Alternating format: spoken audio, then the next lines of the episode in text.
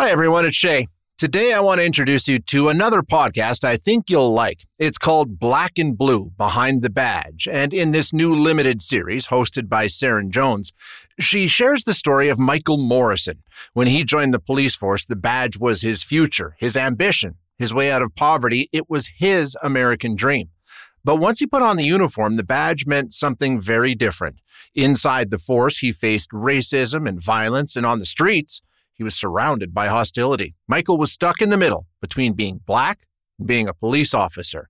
In black and blue, behind the badge, Michael and others like him finally get to tell their story, a story that's made them question everything they thought they knew about justice, community, and ultimately what it means to be both black and blue. You can find Black and Blue behind the badge wherever you listen to your podcasts. Hope you enjoy this sneak peek. Warning this episode contains violence, racist language, and scenes that some listeners may find distressing.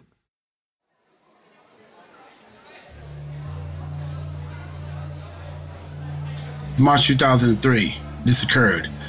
There's 2,000 students in there, so there's no such thing as a quiet lunch at that school. This is Michael T. Morrison, or Officer Mike. He's standing in his usual corner in the cafeteria at Columbia High School in New Jersey. It feels like just another day on the job. Like, you might have the jocks sit together, the science kids sit together, the cheerleaders sit together, you know, different nationalities. The, the Haitians will sit together, the blacks will sit together. Now, at this point, Michael has been a police officer for 15 years. He sees himself as a bridge between black residents and the police. But that's about to change. This particular group actually were Haitian American. The principal was several feet away from them, but I was in earshot of what was occurring, of her telling them to sit down and them not listening to her. Things escalate quickly. And so on this particular day, one kid got upset, yelling, you know, like, don't be talking to me, or you ain't telling me what to do. His arms going up and down, his, his arms flailing like that. Mike didn't know it at the time, but for months, these black students had been feeling discriminated against. In my head, I was like, what is going on with this kid? He went running toward the principal. A black officer caught between a black kid and a white principal. He felt he had no choice. So I grabbed him. I gave him the bear hug just to close his arms together, just to stop his arms from flailing. And so in that bear hug, we fell to the ground. The next day, it was an uproar.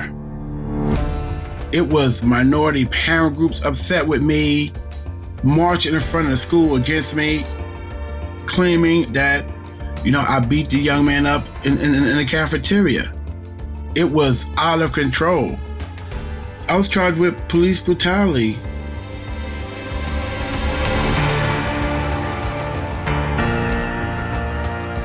From Curious Cast and Blanchard House, I'm Seren Jones, and this is Black and Blue Behind the Badge.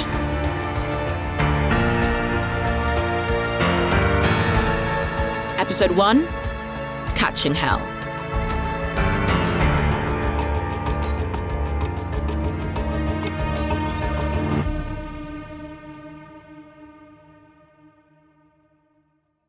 It was August 2012 and I'd moved to a town called Brookville in New York.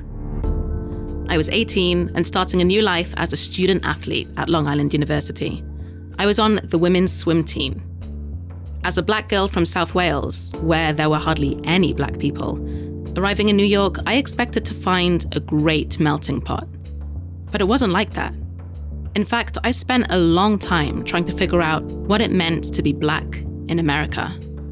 And then one day, on July 17, 2014, something happened. Eric Garner, an unarmed black man, was put in a chokehold and pinned down by four cops in Staten Island. His crime? They said he was selling loose, untaxed cigarettes. He said he wasn't, but within three minutes, he was unconscious. An hour later, he was dead. There was outrage. Police and many New Yorkers have been at odds since a grand jury refused to indict any officer in Garner's death. The Black Lives Matter movement blew up, unapologetically. No peace, no justice, no. The mood was changing. I was seeing it, sensing it. New York was now restless to me, on edge. It seemed stories of police brutality involving African Americans were everywhere. In a matter of seconds, the 12 year old boy in this video will be fatally shot. And now, new video shows he lay wounded on the ground for at least four minutes before getting any medical attention. He's running this way. He turns his body towards this way, hands in the air, being compliant. He gets shot in his face and chest. The country was burning. Deal with how we gonna police in the United States. It was anarchy in the St. Louis suburb of Ferguson last night. Storefronts smashed. And in the midst of the outrage, I realized something was missing. I wanted to hear a voice that we hadn't heard and still haven't heard. A story that wasn't being told. And I kept wondering where are all the black police officers? I became obsessed with this question and this perspective, which just seemed invisible. I wanted to find black police officers and get answers. Did these deaths keep them up at night? Or was it just another day on the job? And how could they look their white colleagues in the eye and be sure, like really sure, that they wouldn't kill an unarmed brother or sister that day? I had so many questions. I just wanted to know if they genuinely believed that they could make change, or if deep down they thought they were actually just another cog in that massive machine called law enforcement. So, years passed. I still couldn't believe I hadn't heard that voice. I graduated, then I became a journalist, and suddenly I had a chance to tell that story. I started trying to find voices of black police officers who were grappling with the questions that consumed me. But in the middle of my reporting, devastating but familiar news broke. The death of Tyre Nichols, a black man from Tennessee, at the hands of Memphis police officers sparked outrage and, of course, a lot of sorrow. After the police body cam video of the brutal beating of Tyre Nichols went public, calls are growing louder for Congress to take action. I feel like that we have to stand up for injustice and we have to have police reform. This cannot keep happening. Another unarmed black man killed by police. But this time, the officers involved were also black. It was horrific. Horrific doesn't even cover it. And it complicated my story, but it also made telling it so much more crucial. The stories of black officers could no longer be ignored, nor could their complicated place in black American life. And this is that story. It's a story which starts in a suburb of New Jersey called East Orange, speaking to a retired black officer named Mike. You heard from Mike at the start of the show. I realize you cannot go against the police department. If you try to be an honest cop, you can find yourself in trouble. This series is about him and some of his colleagues. A small, overlooked group of officers who walk the fine line of being pro black and pro police the ones who are often loathed by their colleagues and their own people, who are tested to pick a side. Now, I'm not American, I don't have all the answers, but I am a black journalist and I ask a lot of questions. I want to try to understand the truth. And by the way, us Brits have our own problems. I'll tell you more about those later. But first, Mike's story. I remember the first day I met Mike in East Orange, New Jersey. Yeah? Okay. Okay. That's me arriving at Mike's house. Mike's house is a wooden two story. The houses around here look lived in. A little rough around the edges. It's not rich, but it's not poor either. So this is home. We knew it was yours because there's a little black police officer. That's Bobby Black. Bobby Black is what you've called him. Bobby Black. Bobby Black is a small wooden statue, no bigger than a gallon of milk. He lives in Michael's front porch, in the bottom left corner of the window. He's the first thing you notice when you arrive. He has a small black face and wears a navy blue uniform. And he's got it all the hat, the jacket, the badge, and the nightstick. He's looking out at the world, unapologetically and controversially asserting his presence. And that's why we're here to hear firsthand about the ambiguity of being black and being a cop in America. Well, first time I put on my police uniform, listen, I remember that lean, mean machine in that uniform. You know, I went to the tailor with my uniforms, you know. Not only get the shirts tapered, I got the sleeves tapered. I got the short sleeves tapered. so I could look sharp. Yeah. But it was a proud moment. Putting a uniform was definitely a proud moment. Mike is a lot of things a dad, husband, karate teacher, preacher, mentor. But above everything, he's a police officer. My work ethic came from out of poverty. This is where I grew up. This is Hussey Street. Here go my house right here, 475. So drugs came into this area in the early 80s. So then once we got to high school, there was a choice. Go to school or hang out on the corner. Mike grew up poor in the city of Newark in the 1980s. He lived through the height of the crack epidemic and witnessed firsthand the devastating effects it had on the African American community. A significant rise in homicides, incarcerations, poverty, families torn apart, neighborhoods ravaged. Even the homecoming queen at his high school was hooked. But Mike chose school over the street corner. He was one of five kids, raised by his single mum who did her best for her family, bouncing between government assistance and juggling multiple jobs. When my stepfather left, is when you start to realize that things were getting rough. You know, like the winter started being cold. You wasn't getting clothes as regular as we used to. The sneakers wore out. They had holes in the bottom. You know, I mean, you you could buy clothes with holes already in them now. That's the style. When I was young, that patch was really a patch, and that patch was really covering a hole that was in the jeans. Mike is in his late 50s, but you'd think he was younger, thanks to his daily 5 a.m. workouts. When we grab lunch at Maplewood Diner, he's dressed in a black and white Puma tracksuit. He orders a bodybuilder omelette, but switches the pork sausages for turkey and turns down the toast and home fries. He's around six feet tall, 265 pounds. Now, on the outside, he's built and not the type of guy that you would want to mess with. But spending the day with him, I never felt intimidated. Far from it.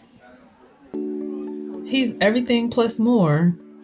Calm, brave. I always seen him as second to God to me. like, after God is my father. That's Chanel Morrison, Mike's daughter. She's in her 30s, Newark born and bred. He'd still text me every morning, Good morning, daddy's girl. If I don't get a text from him, I'm texting him like, What's up? Like, why you ain't text me? what you doing? I get my messages on the daily at the same time. Chanel is Mike's firstborn, and because of this, she says she was the trial and error child. She went everywhere with him the grocery store, church, school, even the police station. She couldn't get enough of her dad, always by her side, glued at the hip. Like, you can't never walk the streets anywhere without somebody know, like, oh, Mike Morrison. you can put my dad in any room, anywhere, and he can just like blend in with anyone. You could put him in in the streets, in the hood, in the middle of the hood with gangsters and gangbangers, and he'll blend in and be cool. Put him in the church, he blend in well with the church. It's like you can put him anywhere and he blends right in. It's like amazing. Growing up in the inner city, Mike didn't plan to become a police officer. As a dark skinned black kid, the idea didn't even cross his mind. He just about managed to graduate from high school and enrolled into a local business school because it promised a loan and a job at McDonald's. After that, he became a security guard. And when the chance to become a police officer came up, being the breadwinner in his family, Mike knew what he had to do. This thing was do or die for me. This police academy was going to get me out of poverty.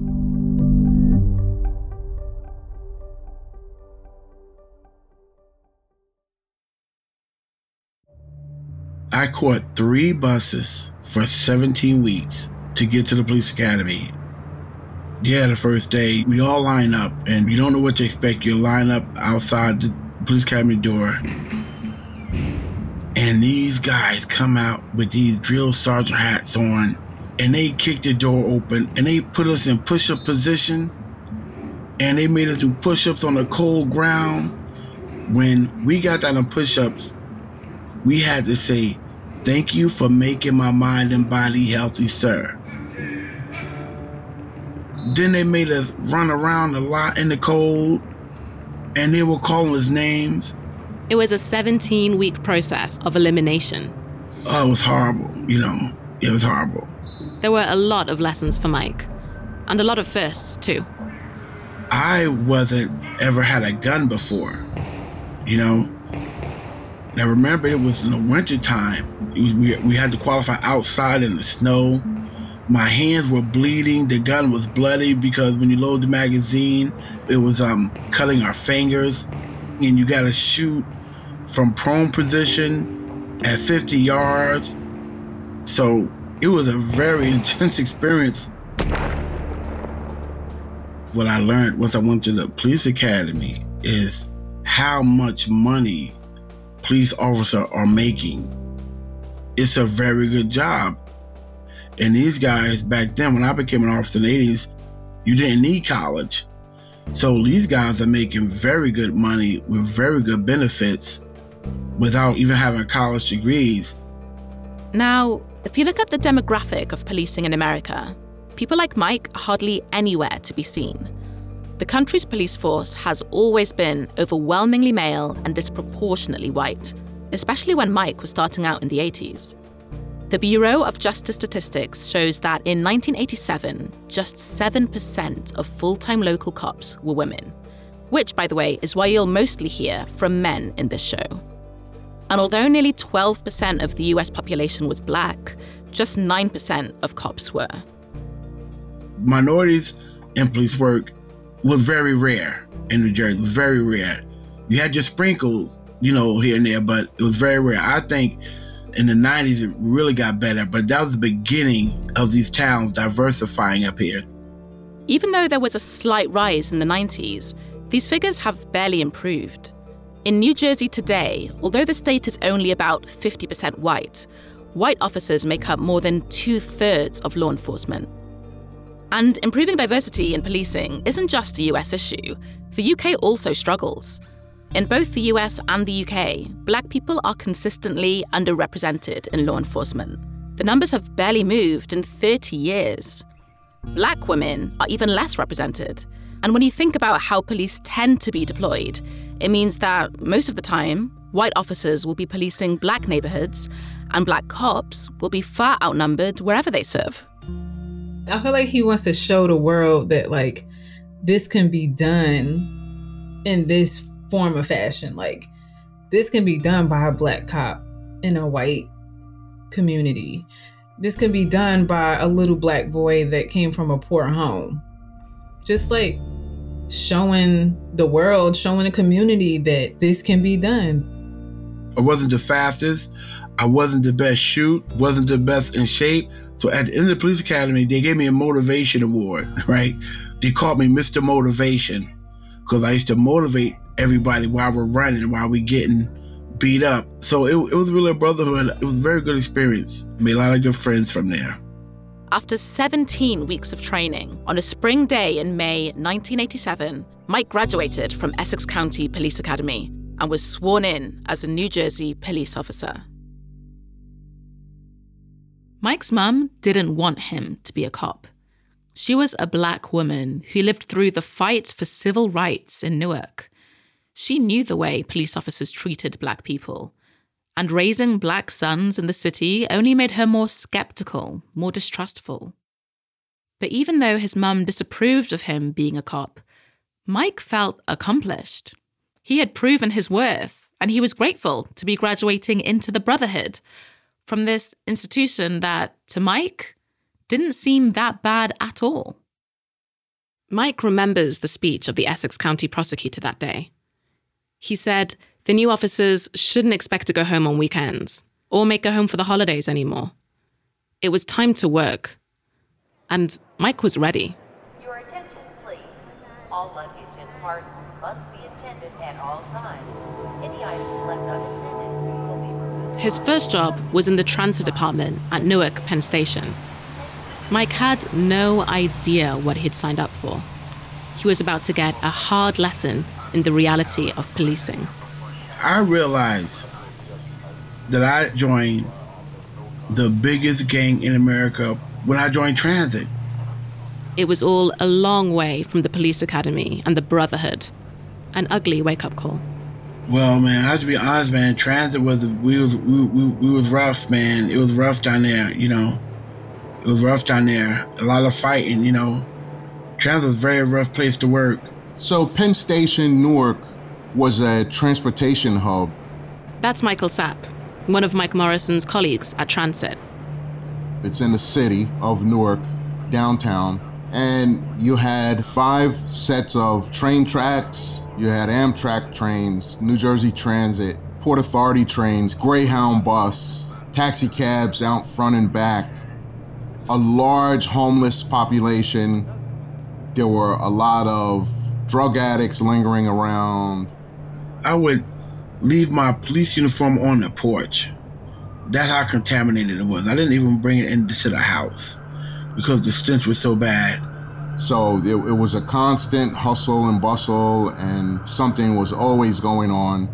There were strong arm robberies going on, assaults. Newark Penn Station is one of the busiest rail hubs in America. At the time, around 90 officers were on patrol. Every day, around 300,000 passengers would pass through.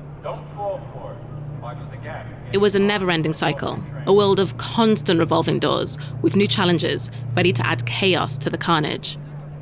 Mike Morrison met Michael Sapp at the Transit Medical.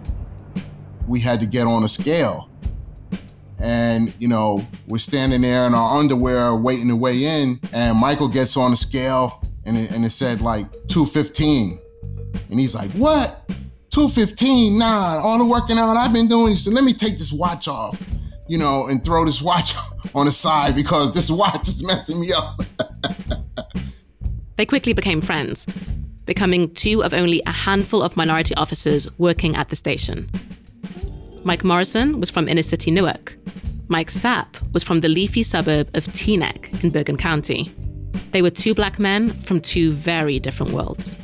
Mike would elbow me and be like, "Man, get out of here, man. You you one of them pretty light skinned guys that grew up in the suburbs, man. You don't know nothing about struggling. You know, watch out, watch out." We would kind of just lean on each other and, and cracking up laughing. But transit was a culture shock to both of them. A lot was going on all the time, and between them, they saw it all.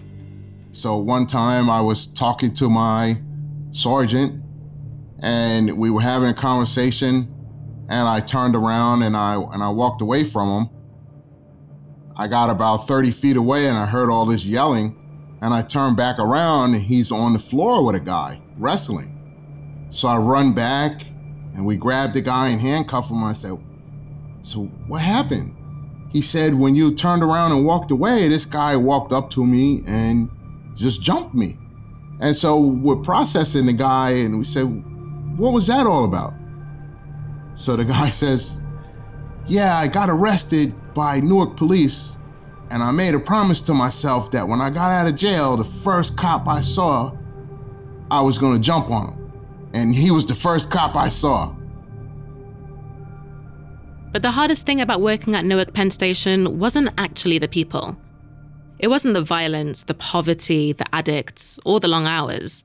Here's a warning that Michael Sapp was given by one of his instructors at the academy the threat was much closer to home. He told the class, he said, you know, 98% of the headaches that you're going to endure on this job, it's not going to be from people in the street and the general public or even the people you arrest. It's going to be from the people you work alongside, your colleagues. he was deadly accurate with that statement. From the management at transit, I feel racism at transit is horrible. I feel transit very, very uh, racist department, especially from the bosses down there. I kind of felt like there was a a tiger hiding in the woods and could come out at any time and kill me.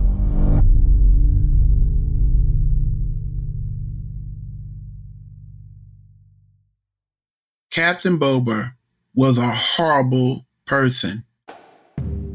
He was a mean boss, white male. He had a short mustache. He kept himself in very good shape, very good shape. Captain Joseph Bober ran the patrol division at Transit. His reputation preceded him. Even in his previous job, he'd been notorious. The rumors that reached Transit were outrageous. But even so, Morrison and Sapp weren't prepared for the reality. There was one instance where I was standing next to him and a lieutenant. There was a snowplow driver that had gone by. He missed some snow and he was making a U turn to come back. And he says to the lieutenant, You know what's wrong with the city of Newark? There's too many working for it. And I said, Oh, okay. I said, Let me take my notebook out write that down. He said, I don't give a what you write down.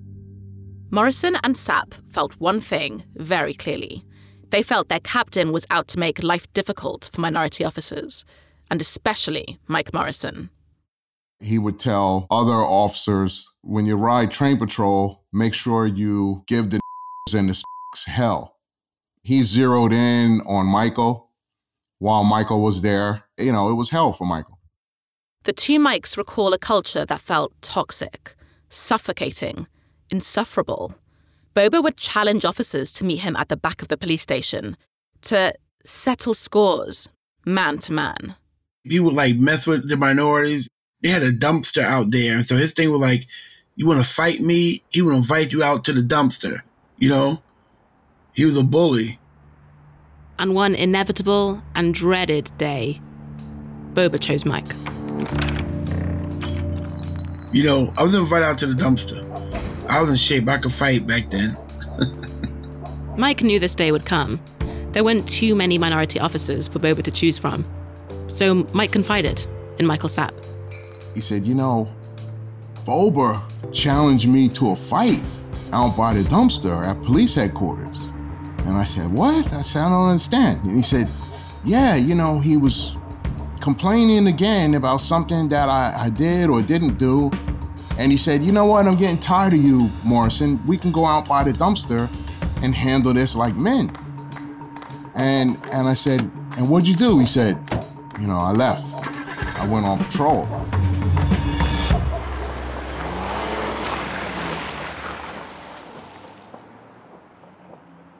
That was the measure of his brother, Mike Morrison.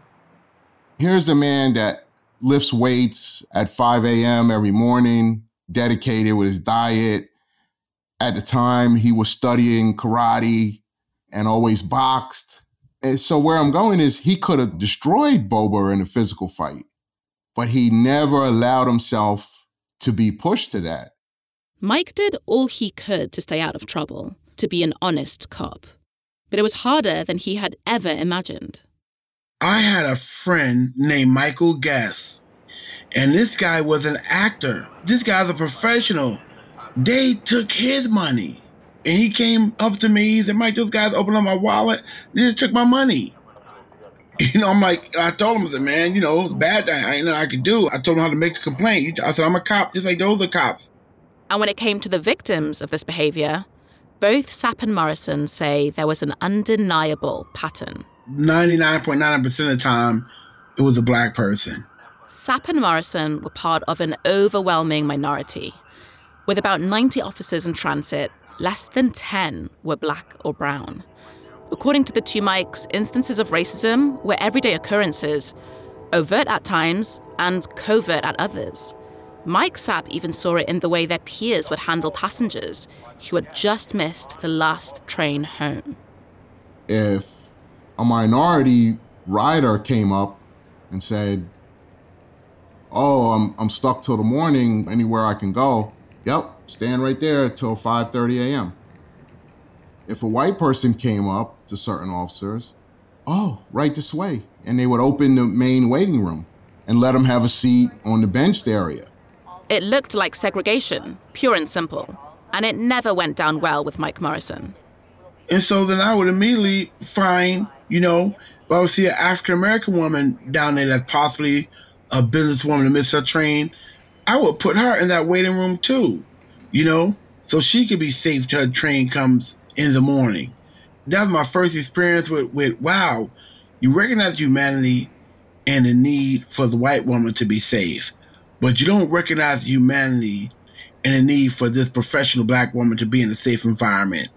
To Morrison and Sapp, it seemed like their fellow officers thought that their badge put them beyond the reach of any kind of accountability. I remember there was an officer that went off duty and he came upstairs in his civilian clothes and he left. And um, a few moments later, he came back in and he's dragging a, a teenage boy, young black kid. And so we all, you know, run up to the, the, the off duty cop and he said, What's going on? You know, what do you got here? Oh man, kid threw a snowball at my car. And so he brings the kid inside and, and throws him on the floor and he starts slamming the kid around, punching him, kicking him. And I said, whoa, whoa, whoa, wait a minute now. Wait, this is a kid. I said, get off of him. Now he's looking at me like, what? I said, listen. I said, don't you have a son this kid's age? You want somebody slamming your son around like that because he threw a snowball? Get off of him and don't touch him. Then I grabbed the kid. I said, let's go, kid. Violence, racism, corruption. It wasn't even hidden. It was proudly protected by the badge on the uniform and the flag on its sleeve. The two Mikes had some difficult choices to make. There were thefts that occurred, there were assaults that occurred. It was common for those prisoners or suspects that were being processed to be assaulted. You were expected to take part in it, look the other way, lie for people when a suspect got injured. Let's say if I knew Officer Jones was a bad cop. And Officer Jones said on the air, I'm coming in with one arrest, I would say, Officer Morrison going to lunch. When they brought somebody in for arrest, I made sure that I was not in the room. If you're a minority officer, there can be a double burden of suspicion. Some white citizens sense danger, many black citizens sense betrayal. At times, you may be able to win the battles, but it's nearly impossible to win the war. The moment that you do your job as a police officer, oh, come on, brother, give me a break. Oh, my man, you know, you're not going to charge me. You're not going to give me a ticket. And when you do your job, now, oh, you're an Uncle Tom. Oh, you're a traitor. Oh, I can't believe you're wearing that uniform. You're mistreating us just like the white cops. When you're a minority officer, you catch hell. And hell was about to reach a whole new level. With Boba on his back, Michael Morrison was about to face the ultimate challenge escaping what he calls the biggest gang in America before it was too late. If you look at the legal definition of a gang, same language, same dress, same codes of conduct, but what makes it a gang is illegal activity. So once you are in uniform and your officer and you're involved in legal activity, that makes you a gang. I learned early on listen, you don't run your mouth, you get in trouble if you violate the gang, if you tell on a gang member, your life is in danger. If you try to be an honest cop, you can find yourself in trouble. Next time on Black and Blue. I knew that if I stayed at transit, very soon I'll be brought up on fake charges and fired. I really had to get out of transit like right away. But someone appears hell bent on blocking his escape. He was calling them, trying to stop me from getting that job, saying bad things about me, trying to tell him I'm a bad person. I'm, I'm not gonna be an asset to the police department. I crashed up cars. So he was trying to stop me from getting on the Maple Police Department. Will Mike make it out of transit? And will there be a day of reckoning?